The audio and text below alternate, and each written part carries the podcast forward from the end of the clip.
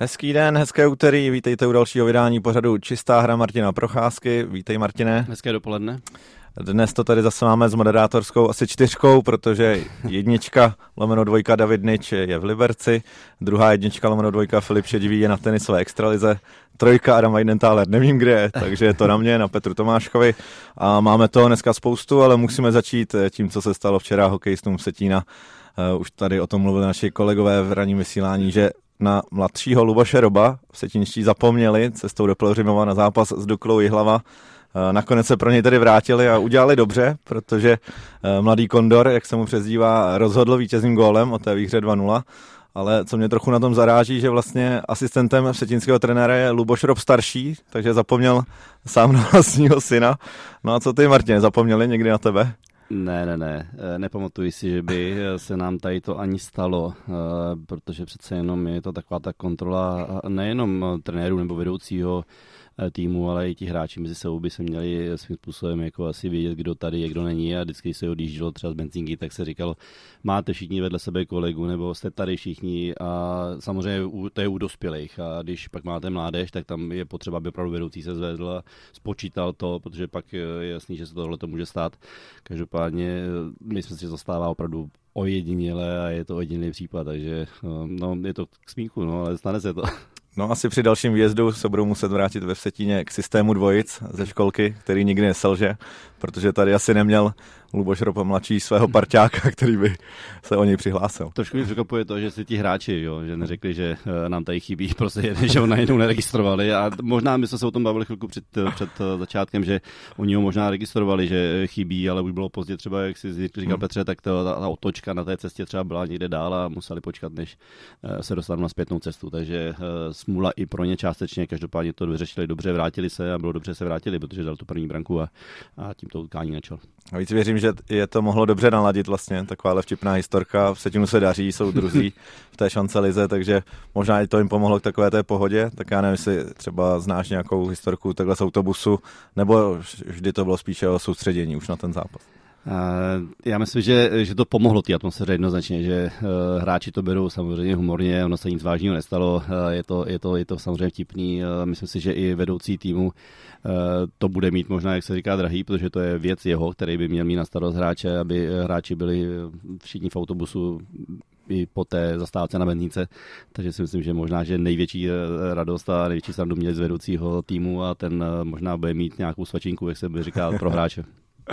Tak od druhé nejvyšší soutěže české se můžeme posunout k tomu nejvyššímu levelu, k reprezentaci.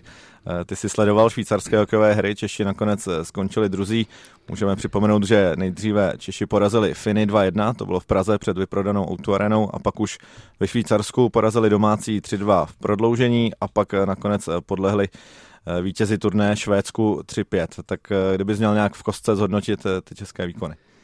Dobře, první utkání, všichni jsme se ani těšili moc, protože bylo u nás v pražské O2 aréně, že jo, přes 17 000 diváků, takže fantastická atmosféra, hráči o tom mluvili už před zápasem, že to bude bomba, že si to chtějí užít. Myslím si, že ten hokej měl vysokou úroveň, hrálo se svižný, rychlý hokej a nakonec, i když jsme první třetinu byli dominantní, byli jsme lepší, tak jsme prohráli 1-0. Potom hráči v podstatě nijak nepanikařili, šli si za tím stejným stylem a to utkání jsme otočili, takže za mě vynikající výkon. Utkání ve Švýcarsku, tam to bylo trošku jiný, tam si myslím, že první třetina byla mnohem lepší právě na straně Švýcarů, co mě překvapilo, že Švýcaři utkání předtím prohráli za Švédy 4-2 a bylo vidět na nich, že to chtějí odčinit a vyšlápli si na náš tým, takže první třetina z jejich strany výborná, ale potom se jim to tolik nepovedlo, druhá, ta třetina nám vyšla výborně. Dalo se čekat, že ve třetí třetině Švýcaři ještě dotlačí ten výsledek, dotlačili nakonec, 3-2 jsme vyhráli v prodloužení. No a pak, když jsem registroval to další utkání neděli, tak si myslím, že tam opravdu bylo znát to, když jsem sledoval ten pohyb kluků a ten styl, který hrajeme pod Radimem Rulíkem, tak kde se hraje hodně aktivní hokej celoplošnej, musí se dohrávat souboje, musí se víc bruslit, tak nám ten krok chyběl ze Švédy. A i Radim Rulík, v podstatě trenér národního týmu, zmiňoval to, že jim pár hodinek odpočinku chybělo a proto možná ten výsledek byl takový, že jsme to utkání poprvé v sezóně prohráli. Takže a máme tady první dotaz, samozřejmě všichni můžete volat na číslo 221 55 2156 a teď kdo volá? Dobrý den. Dobrý den, já se chci zeptat, dovolal jsem se do regional sport, nebo? Ano, čistá hra, Martina Procházka. Aha, jo, dobře, dobrý den, já jsem chci zeptat Martina na takové mimo téma, ale protože máme před Vánocema, tak se chci zeptat, jestli třeba, když je takové to období, jestli kluby pořádají třeba pro hráče nějaké vánoční večírky nebo besídky, anebo jestli jsou i třeba, jestli dostanou třeba nějaký dáreček třeba od sponzorů, nebo takto, když jsou ty Vánoce. Děkujeme. Díky. No takhle, ono to záleží, v jaké to době bylo. Když jsem začínal já na Kladně, nebo v těch začátkách dřívějších, tak to bylo společného samozřejmě i vánoční večírek a v těch dobách se nehrála soutěž, takže my jsme měli dost času to i způsobem si odpočinout i psychicky, i společensky, takže i ten 24. ten ranní trénink, který byl, tak byl doplněný většinou takovou sranda hrou, sranda mačem. Někdy jsme hráli i proti fotbalistům kladenským, kteří si půjčili od nás výstroj, takže to mělo opravdu výbornou úroveň a bylo to fajn. Ale myslím si, že ta doba už potom samozřejmě se pokročila, protože už se hraje se mezi svátky, takže hráči normálně musí být připravení. Takže si myslím, že žádné společné večírky nejsou a hráči normálně trénují, jsou připraveni. Takže říkám, je to doba od doby a ta doba dřív byla určitě lepší, no, protože za mě si myslím, že ono je to těžký. Jasně, máte vánoční období, plno lidí je doma a chce si jít odpočinout na sport, takže ty zápasy jsou většinou vyprodaný, je tam výborná atmosféra. Proto se hraje teďka v tom období vánočních svátků, ale dřív tam byla prostě přestávka třeba 14 dní, možná 20 dní. Takže to pro hráče bylo zase lepší z té druhé stránky. No ale teď to docela vyšlo termínově, protože se hraje v pátek 22. a pak až v úterý 26. Tak myslíš si, že ani sami hráči si po tom pátečním kole neudělají nějakou besídku?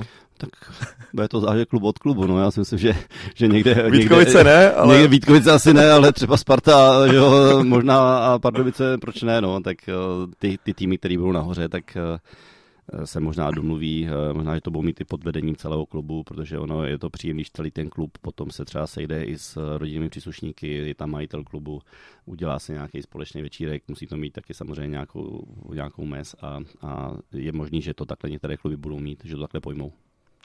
Tak můžeme se vrátit ještě k národnímu týmu.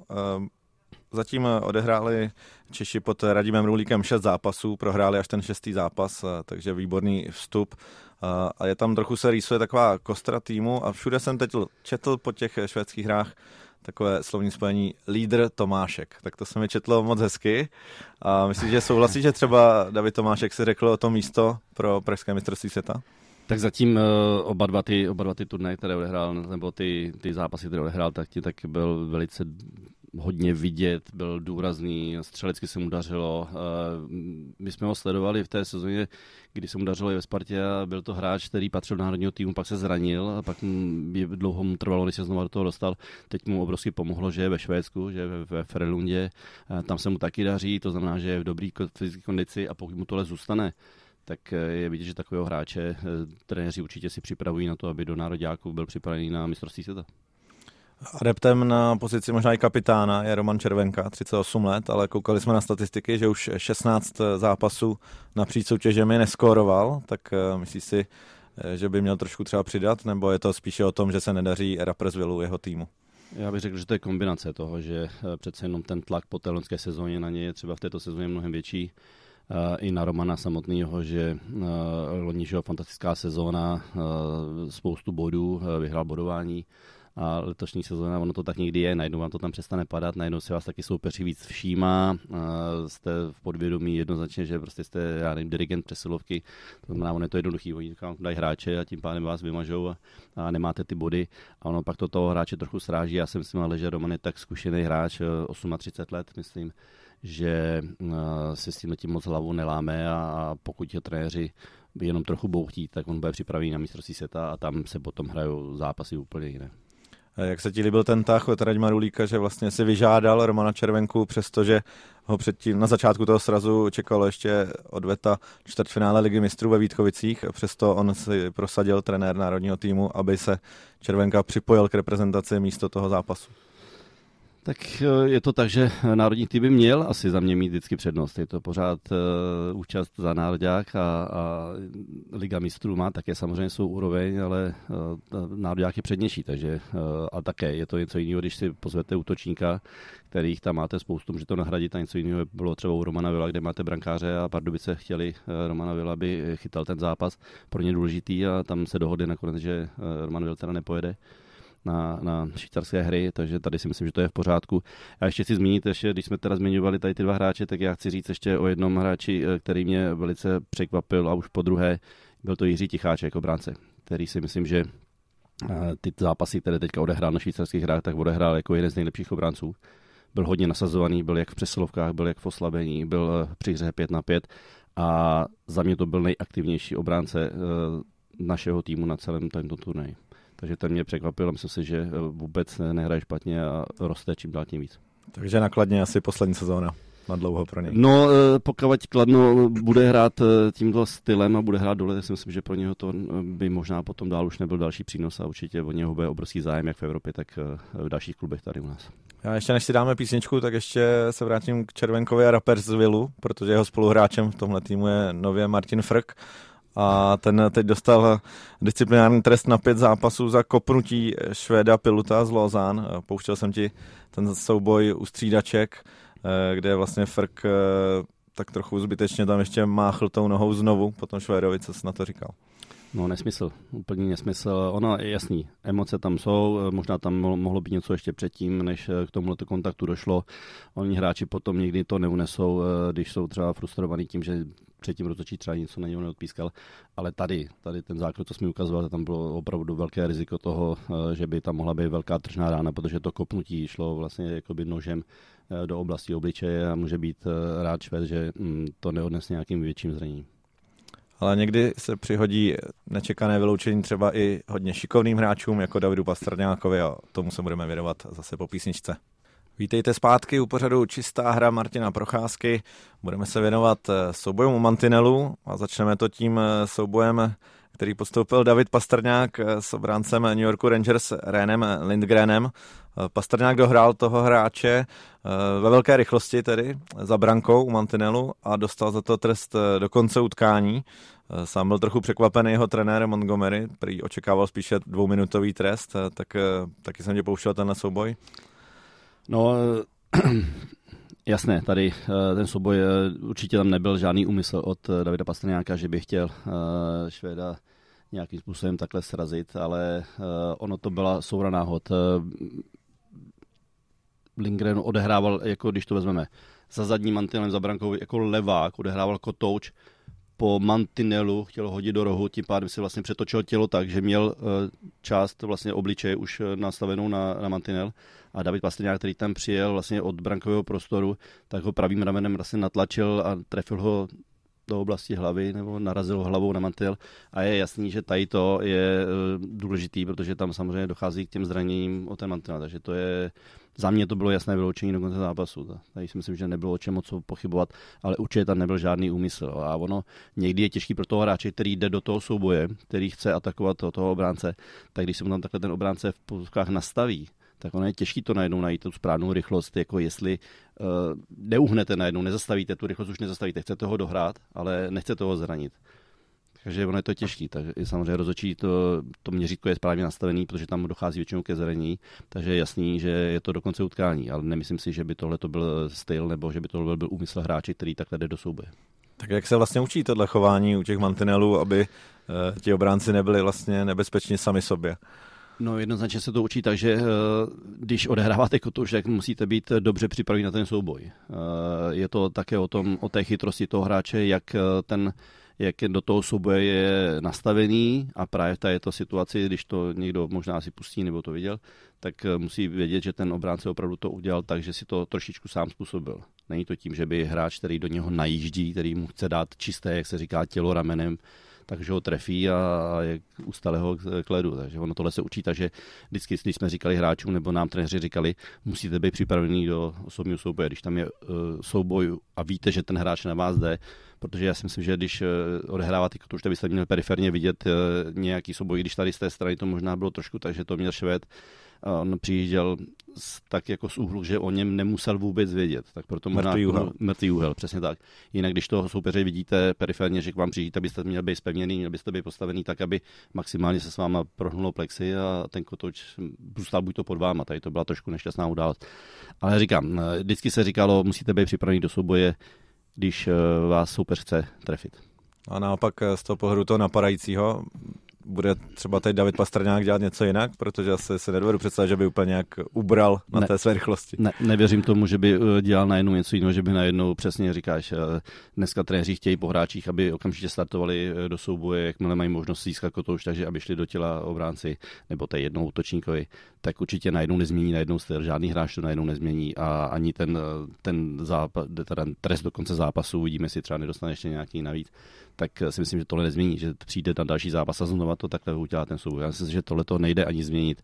A jak říkám, byla to souhra nějakých takových nešťastných kousků, který do sebe zapadly, že to nakonec takhle dopadlo. Pověsil si vůbec někdy někoho na mantinel? A jo, zase, to nebylo zase, že bych byl úplně čistá hra, jako jo, taky jsem, když jsem tu možnost měl a samozřejmě mohl jsem trefit hráče, já jsem vlastně jako měl to i za úkol, protože já jsem hrál levé křídlo do zádu bránící, takový třetí obránce, takže já jsem postoupil pod hodně soubojů, hlavně v našem obranném pásmu. Ale nebylo to tak, že bych jako obránci měli za úkol vždycky jako toho hráče přirazit k mantinelu a já jsem měl za úkol ten kotouč vytáhnout většinou a vyvézt ho. Ale když jsem se do té situace dostal já, no tak já jsem málo kdy tam jako toho soupeře přitlačil, takže já jsem se snažil kor na ty větší, vysoký hráče, tak jsem se snažil být rychleji, chytrej, že jsem ten kotouč většinou urazil. A tohle to nesnášel na tréninkách Jarda Jágr, když jsme proti nám hrál a hráli jsme, jak se říká, bago, jenom ve třetině, kde se hraje 5-5 a gól platí jenom po nahrávce, tak Jarda Jágr tohle úplně nesnášel, protože my jsme byli úplně tak na něj, že jsme mu vlastně věděli, že on by nás otlačil tím tělem, takže jsme mu pořád mlátili do okiky. On říkal: "Proti vám se, já nechci hrát nikdy." To je tak hrozný, protože vy mi ty si ten kotouč akorát urazíte a já ho furt někde akorát naháním. Jo, takže ono, v ty souboje, které podstupujete ve třetině, tak ne vždy je potřeba toho hráče narazit na mantinel a tam ho přidržet. Takže je to i tak o té chytrosti ten kotouč urazit, aby on neměl kontrolu pod kotoučem. Ke hře tělem určitě vždy patřily i bodyčeky, ale já mám takový pocit, že se docela vytrácí tenhle způsob bránění ze hry. Nevíš, čím to může být. Je to tak, no. Tak občas vidíme na extraligovém zápase, že se povede někomu obránci tam dát pěkně, jak se říká, ten zádek vystačit a hráč přelítne, ale je to málo kdy, protože za prvé hráči na to jsou už často připravení, vědí dopředu nebo vidí, co ten obránce, jak se k tomu nastaví, k té situaci. Takže kolikrát třeba přibrzdí si nebo nenechá se takhle nachytat.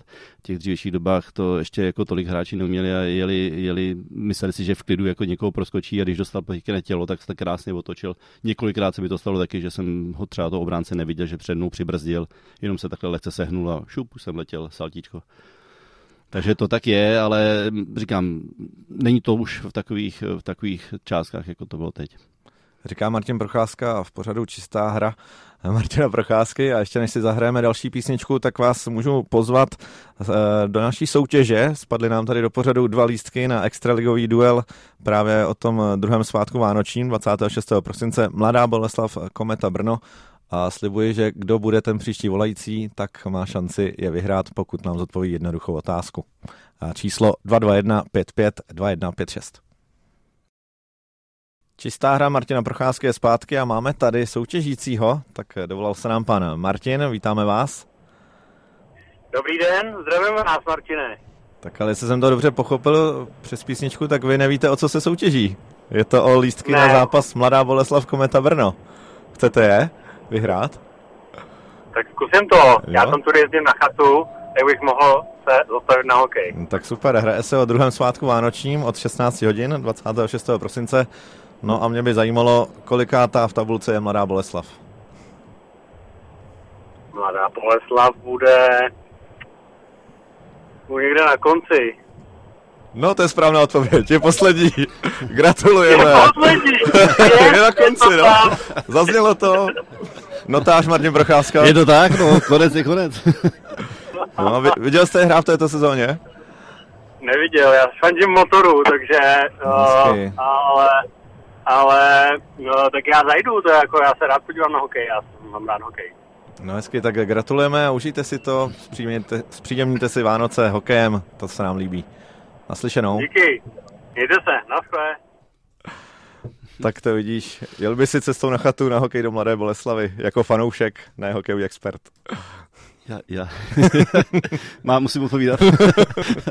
Já bych se těšil na tu chatu asi víc, ale asi bych se možná zastavil tak jako spíš někde na té benzínce, ale jako asi ne. Myslíš si, že se nemá čím chytnout, nastartovat Mladá Boleslav?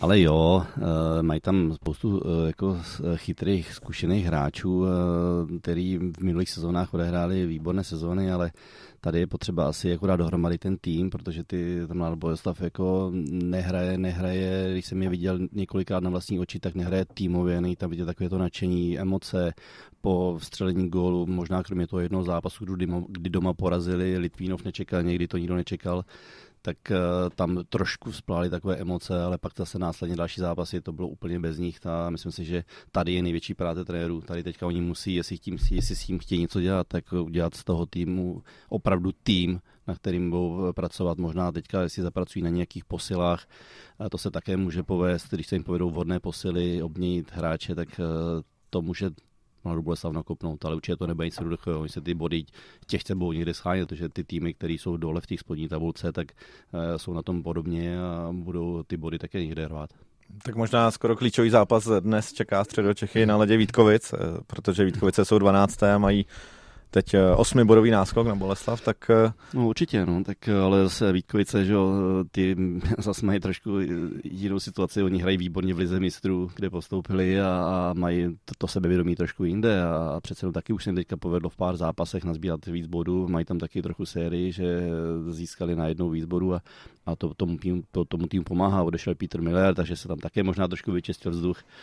No, to je vždycky jedno s druhým a najednou vám to začne klapat, může vám to jít a myslím si, že Boleslav to dneska bude mít ve Vítkovicích hodně těžký. No a teď Mladá Boleslav, takový důležitý zápas zrovna po reprezentační přestávce, tak si dovedu představit, pod jakým tlakem tam hráči pojedou, to by možná měli někoho nechat na benzínce, aby se trochu uvolnil.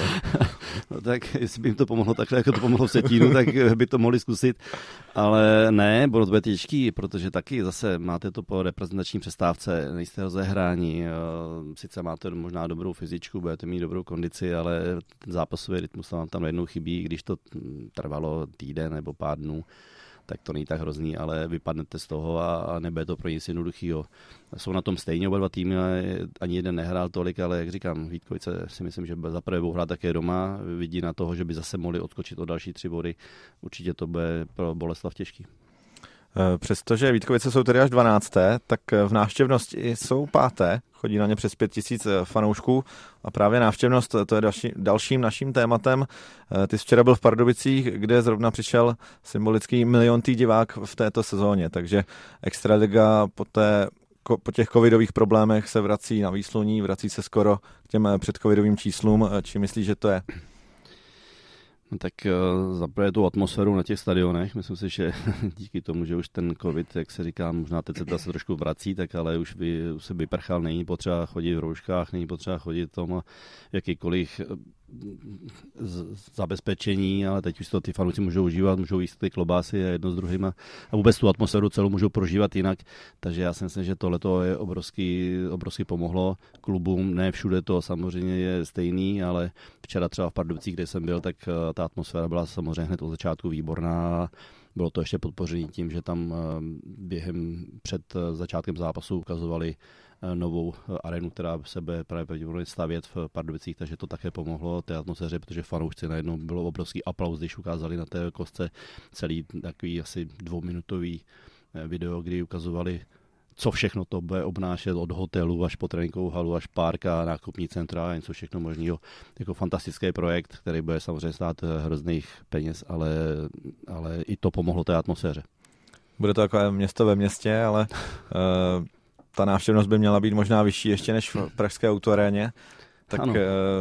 Ten Hockey Town, ale to asi naplní. I v těch Pardubicích by mohlo chodit i na Extraligu přes 15 000 lidí fanoušků. Reálně. No pokud budou mít takovýhle tým a budou mít takové hráče, jako mají doposud a možná je ještě třeba vylepší, protože včera tam byl představený Háj, který se vrací vlastně z New York Rangers a bude hrát za Pardubice a i tam prostě takovéhle hvězdy pan majitel Dědek přivádí a a říkalo se, že tam by býval, kdyby se neskončil kariéru David Krejčí, takže by měl hrát za Pardubice. To si mě jména, který by 100% takovouhle halu naplňovali a do budoucna to je určitě jako dobrý směr a jak se říká, Pardubice jsou hockey town, který to tam mají takhle napsaný a je jasný, že ta hala bude využitá.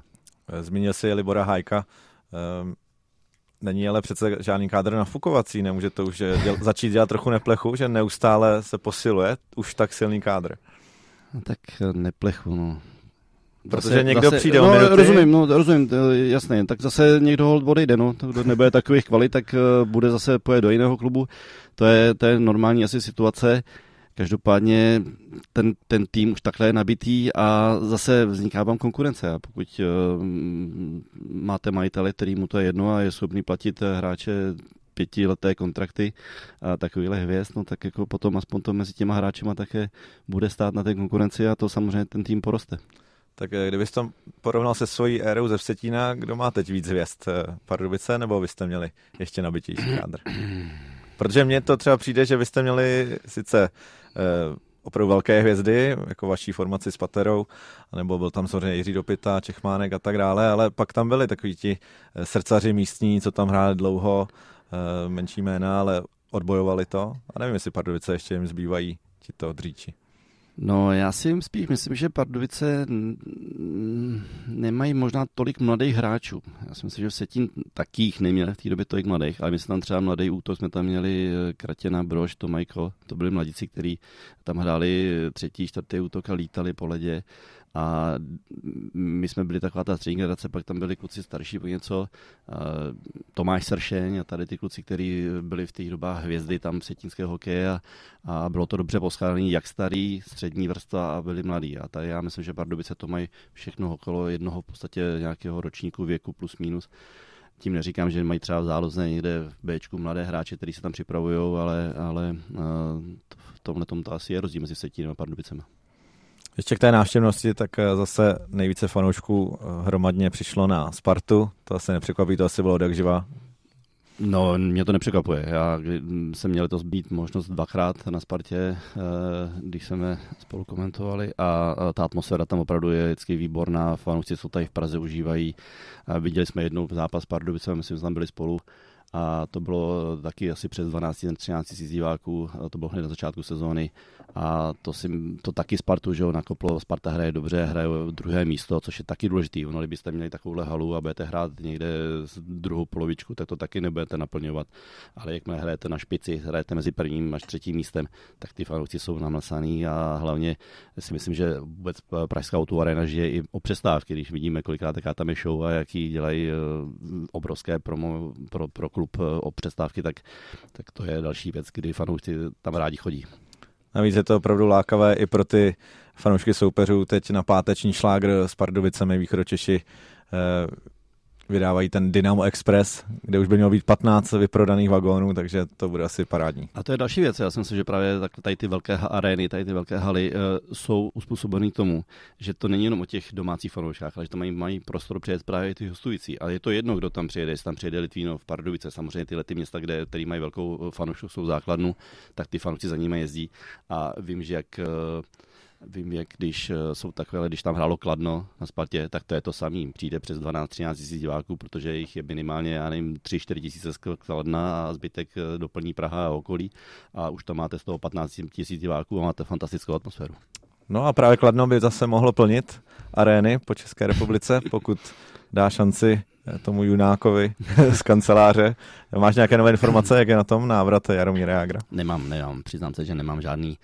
Nic jsem se nedověděl, neslyšel jsem, netuším. Každopádně on to i Jarda někde snad zmiňoval, že po té exibici na Spartě, že uvidí, jak na tom bude, že by rád pokračoval v nějakém tréninkovém procesu a že uvidí, jak se bude cítit. Já myslím si, že by to vůbec nebylo od věci, že určitě naskočí do nějakého zápasu. Něco tam avizoval, že po reprezentační přestávce se uvidí, ale Kladno zrovna zítra hraje v Pardubicích, tak to si možná ještě odpustí, ne? No, tak to, ale zase, já si myslím, že Jarda je takový, že je schopný tohleto právě překvapit, protože zase, že teď jsme mluvili Pardubice, fantastická atmosféra, víme, jaké měl před několika lety, měl vztahy s panem majitelem Dětkem a tak třeba jako tam se něco mohlo plánovat už dopředu, je to zase vánoční období, už to blíží k tomu, já bych se tomu vůbec nedivil.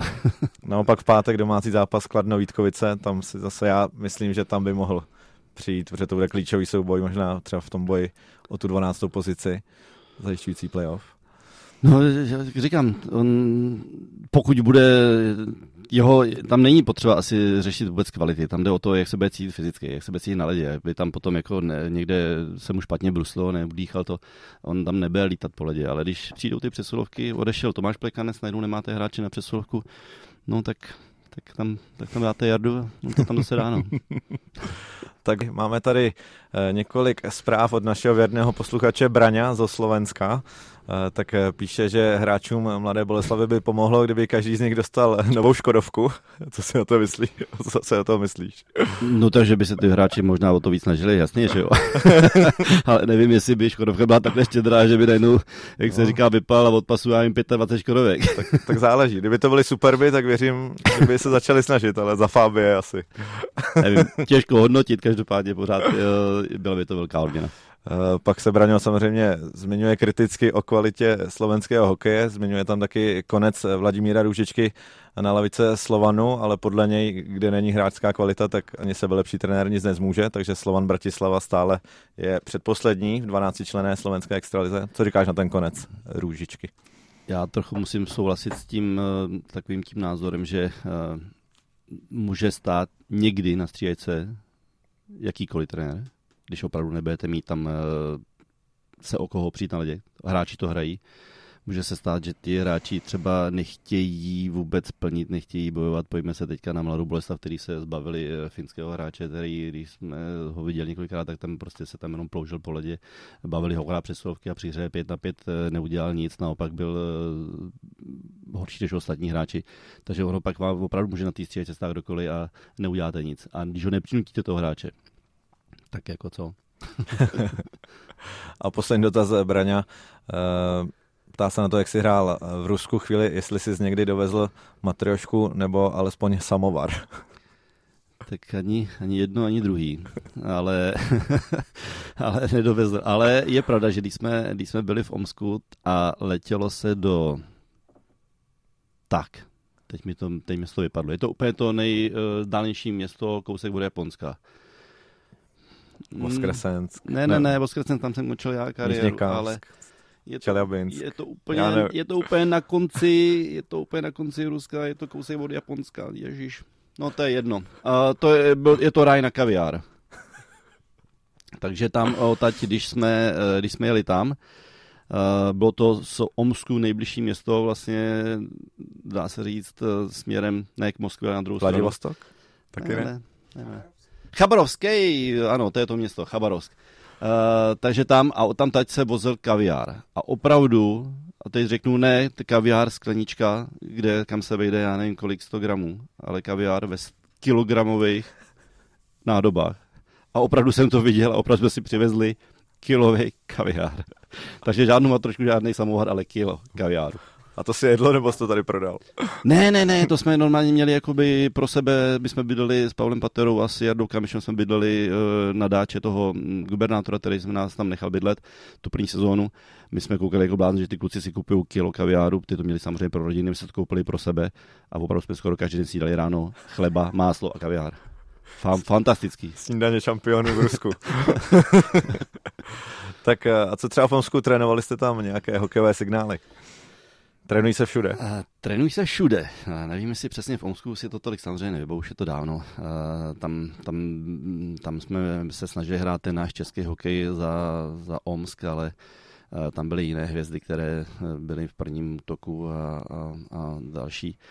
Ale signály, jasně, signály se trénují, jsou to nacvičené věci, které máte nacvičené z tréninku.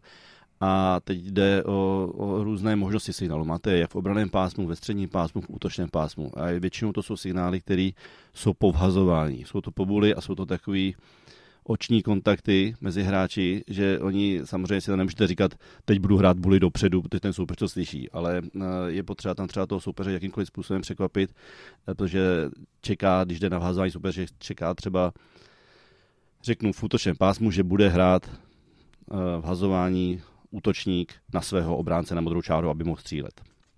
Ale ne vždy se to tak stává, protože je tam sehraný signál, že když to vychází tak, že máte leváka třeba na levém mantinelu, tak ten levák centr se stane, že kolikrát tu buli si prostrčí skrz hráče a vy už dopředu víte, že když na vás ukáže, že bude hrát dopředu, tak už si uděláte ten krok dva, od toho obránce odskočíte a když to vyjde, tak on vám dává nahrávku do prázdné brány. Stalo se nám to několikrát dřív. Samozřejmě potom už si na to začali dávat protihráči pozor. Ale jsou to věci, které se dají takhle dopředu nacvičit. Měli jsme jich několik takových věcí, měli jsme je i třeba i ve středním pásmu. Hlavně tahle situace, kterou jsi zmiňoval, tak to podle mě sedí na ten čtvrtfinálový gól Zbyňka Irgla z mistrovství světa. Jo, to je přesně to je, David Výborný. To je přesně ta situace, prostrčení kotouče přes centra, ten samozřejmě čeká, že to bude hrát nahoru, on to možná i signalizuje dopředu, ukazuje na beka, ať je připravený, že tím chce zmást toho protihráče, že ukazuje, budu to na tebe hrát, tak samozřejmě ten soupeř je připravený, že to bude hrát dozadu, jenomže nečeká, že mu to prostrčí chytře dopředu. Zbigněk Kirkl už tam byl dřív, takhle já jako pravák jsem to měl taky podobný. My jsme si kolikrát jako levé křídlo jsem stál samozřejmě u mantelu, ale když jsme tenhle ten signál chtěli sehrát, tak jsem si třeba přejel na druhou stranu na pravý křídlo. Takže myslíš, že tam stačil ten oční kontakt, nebo se nějak řekli Výborný s Irglem? Tak... Já si myslím, že to stačilo třeba mezi nimi. Když jeli na buli, tak si jenom řekli, půjdu dopředu. A to nemusí soupeř vůbec jako signalizovat, to nemusí vědět o tom. A když se to povede, tak pak to takhle je fantastický. My jsme měli ještě takový jeden signál, třeba ve středním pásmu jsme měli. Když je v hazování ve středním pásmu a je to podobný. Pavel Patera řekl na mě, ukázal, že to je buli dopředu. Tím pádem já už jsem jakoby, jakmile už ten kotouč šel dolů, tak už jsem vystartoval a to křídlo, který mě mělo hlídat, tak nezaregistruje, on neví, kam ten kotouč půjde. A vy už se mu uvolníte, šlápnete do toho, ten kotouč Pavel Patera prostrčil, tak potom, když vy už jste v plné rychlosti a ten obránce stojí, no tak on vám to nahraje a vy jste hrozitý, no tak už to jenom okolo něho vemete a už jedete sám na branku. Takže zase je to moment překvapení, je to takový ten moment, kdy vy o chvilinku dřív startujete, ale víte, že ten hráč, ten centr nebo ten spoluhráč půjde to vhazování dopředu. V basketbale máme taky signály, ale tam jsou pojmenované a rozehrávač má výhodu, že ho může zahlásit. 4, 5, triko, trenky. A nedávno se ke mně dostala historka od Sršňů Písek, nováček basketbalové ligy, že tam trénovali dorostenci a přišli tam zkušení z Ačka, může si s tím zatrénovat. No a dohodli se mezi sebou, že všechny signály o jeden posunou, takže když hráli 4, tak vlastně hráli 5. No a dorostenci tam byli za pitomce, nezjistili to, tak trenér se naštval a všechny staré vyhodil, že mu kazí trénink a kazí mládež. Máme tady posluchače. Kdo se nám dovolal? Dobrý den. Dobrý den, Breno z Martina, váš verný posluchač. Tak do debaty vám teraz skočím a chcem vám popriať veselé Vianoce, šťastný nový rok, no a veľa zdravia a ešte k tomu nech sa darí. No a také rádio, ako vy máte v Čechách, tu na Slovensku nemáme. Ste skvelé športové rádio. Ďakujem vám pekne. Ďakujem. Ďakujem pekne. Ďakujem moc. Dovej. Dovidenia. Tak děkujeme, ještě máme 5 minut dnešního pořadu, tak ještě něco k signálům tě napadá. Třeba když je přesilová hra, nevyjde vám to první založení, jak ta pětice ví, jak bude zakládat ten druhý útok? No zase je to rozlišení. Většinou za nás v dřívější doba to určoval centr. Kam si najížděl střední útočník, tak už podle toho ti hráči věděli, kam by si měli najít ty ostatní. Teď je to takový ten nový signál, který je, že hráči, už jsme se o tom bavili minule, hráč vyjede skoro až na modrou druhou čáru nebo červené a dává ten zpětný kotouč do zádu. Je to také sehraný signál, je to dopředu, je tam několik variant, to znamená, že ti hráči na to musí být všichni připraveni, musí být všichni najetí v těch správných směrech. Sehrává se to, když to sehraje dobře, tak samozřejmě viděli jsme to, nebo vídáme to v NHL, že tam to takhle hodně používají. Ono to je účinný, když, jak říkám, má to tu součinnost, dobře ti hráči to o sobě vědí, ale je tam také potřeba pořád tu chytrost. V pravou chvilku tu nahrávku dát, potom po modré čáře to tam dát. Ono tam zajedete v klidu, protože se vlastně vystavíte k tomu, nebo vyhnete se k jakýmkoliv soubojům. když tam takhle přejíždíte, protože ty kotouče jdou pak z hole na hůl a vy se dostanete do toho pásma bez jakýhokoliv souboje. Dřív to bylo tak, že když už to nešlo nijak, tak obránce jel a měl za úkol za červenou čáru napálit puk do třetiny a tam dva hráči jeli, ale museli podstoupit souboj. Takže tam to je potom, tak zase o té chytrosti těch hráčů, když ten souboj tam vyhrají a postaví se do té formace. Taky to chvilku trvalo, ale taky to takhle šlo udělat. Ale tady ten zpětný signál, no, je to moderní věc, takže se to musí trénovat a když se to dobře natrénuje, tak ten přechod tam je taky jednoduchý. No. Teď nemusíš jmenovat, ale zažil jsi nějakého spoluhráče, který měl velký problém si ty signály zapamatovat. Protože zase v basketbalu jsou to většinou pivoti, ti dvoumetroví hráči mají problémy si postavit správně tam, kam mají.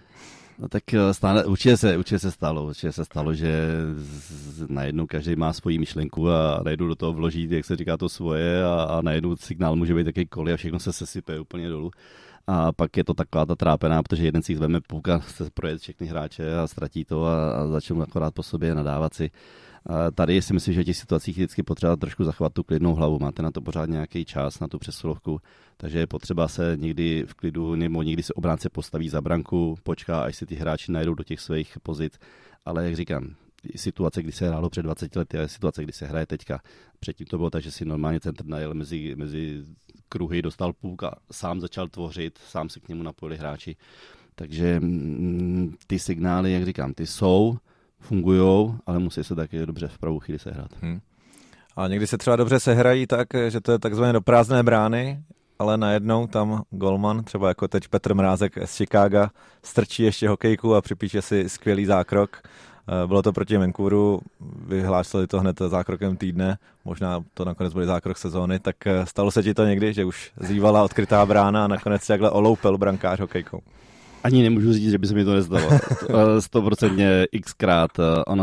Ono se to lehce stane. Ono máte před sebou, a hlavně třeba při situacích 5-3, hrajete přesouku 5-3 a když to dobře se hrajete, máte kolikrát odkrytou branku, už si myslíte, že to dáváte do prázdné brány.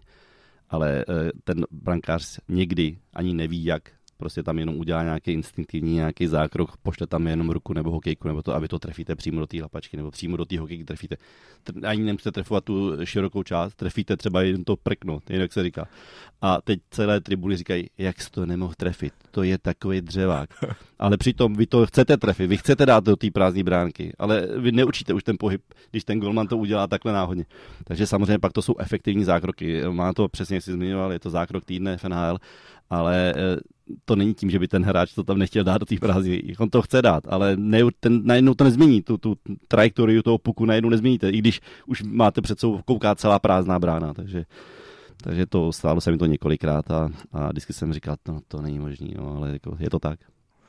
Tak Martine, příští týden se neuvidíme, jsou Vánoce, budeme mít sestřih toho nejlepšího z uplynulého roku, z čisté hry, ale začne právě 26. prosince mistrovství světa 20-letých, jak se na to těšíš v rychlosti? Těším se na to moc, doufám, že se našim bude dařit jako minulé sezóně, takže bude zase úspěch. Češi obhajují stříbrné medaile a myslím, že to zase cinkne.